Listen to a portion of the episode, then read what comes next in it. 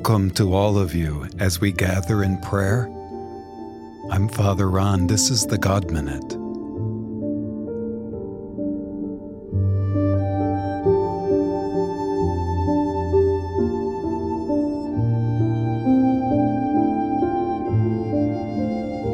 In the name of the Father, and of the Son, and of the Holy Spirit. Amen. O Lord, open my lips, And my mouth shall declare your praise. Psalm 26 You know my heart. You know my heart, O God, and all its hidden caverns. I can open my whole self to you. You know when I trust and when I falter, where I walk faithfully and where I fritter away my life. You know how I fool myself, keep bad company, and protest my innocence. May I come to you anyway? May I sing my thanksgiving and enjoy your worship? Though I'm a long way from perfect, a long way from mature, a long way from good, you know my heart, O God, and I would make it whole, open to you, and sing your praises. Glory be to the Father, to the Son, and to the Holy Spirit. As it was in the beginning, is now, and will be forever. Amen.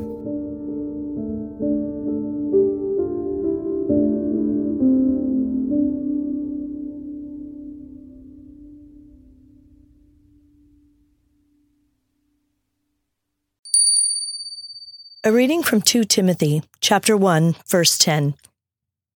Our Savior Jesus Christ has destroyed death and brought life to light through the gospel. The word of the Lord. Thanks be to God. If you happened to hear my reflection last January, or even the January before that, you might have some idea of what to expect today. For the past several years, I've started each new year with one word that helps to focus my thinking for the year ahead. It's like a New Year's resolution, but not exactly the same. My one word can be used as a starting point to frame my thinking on a variety of occasions and guide my response in several different situations when I'm presented with choices. I feel like it's broader than a resolution, and a lot of times it's easier to remember. I've been choosing a new word each year probably since 2015. I've used words in the past like believe, trust, generosity, and perseverance. This year, my word is life. The word came to me in the phrase brought life to light in today's scripture. I started down this path of self reflection about my own life, recognizing that life is a gift. I wondered, what kind of receiver am I? How am I using the gift I've been given in the best possible way? On a personal level, how does Christ bring my life to light through the gospel? Or how is the gospel brought to light through my life?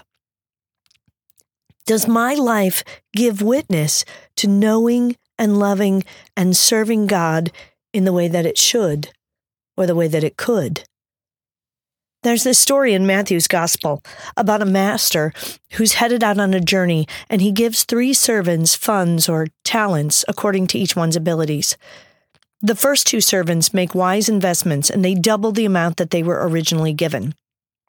Servant number three doesn't do so well.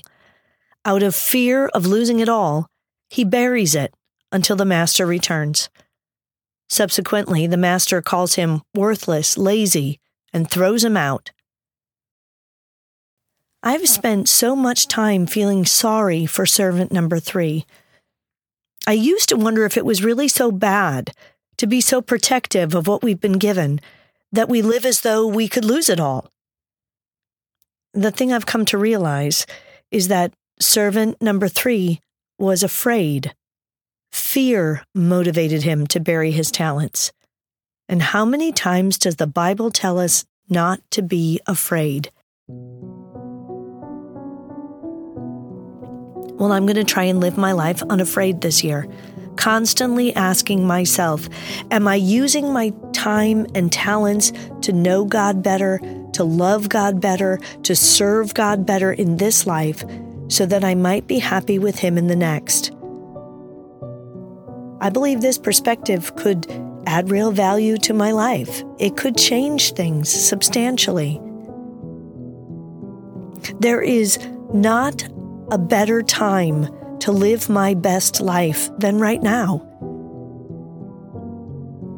The Master gave me one life, and when the time comes to collect, it would be fabulous to hear the Master say, Well done, come share your Master's joy. My one word this year is life. What word speaks to you? What word will guide you in the year 2023?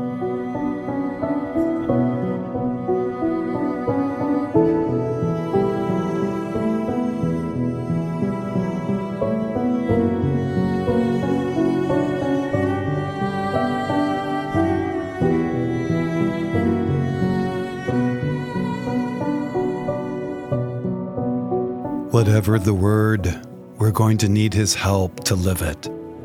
And so we turn asking as we pray Our Father, who art in heaven, hallowed be thy name. Thy kingdom come, thy will be done, on earth as it is in heaven. Give us this day our daily bread, and forgive us our trespasses, as we forgive those who trespass against us and lead us not into temptation, but deliver us from evil. Amen. Let us pray.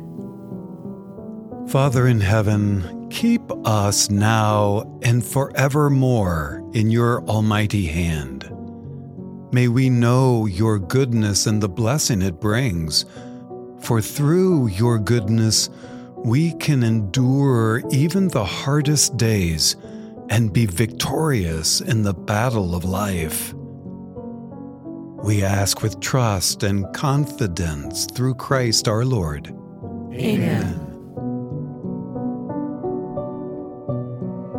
Thank you for being with us in prayer today. And Peggy, thank you once again for a beautiful reflection. I was thinking as you were talking, the word that comes to mind for me beautiful. And I have to say, because I was getting my hair cut the other day, and there was a neon sign that greets everyone who walks into the little place that I get my hair cut, and it says, You're beautiful. and I just kind of like that. And it's true. It's true for all the reasons Peggy shared with us and what we know as sons and daughters of God, made in His image, of course, we're beautiful. Hope we can live that beauty.